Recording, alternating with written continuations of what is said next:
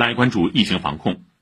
上海市防控办昨天发布消息，经持续排查，截至昨天8点，已排查到18号本市确诊本地新冠肺炎病例的密切接触者18人，都在本市，已全部落实集中隔离措施，首次核酸检测结果都是阴性。已排查到该病例在沪密接的密接100人，已全部落实集中隔离措施，首次核酸检测结果都是阴性。已排查到相关筛查对象9188人，核酸检测结果也都是阴性。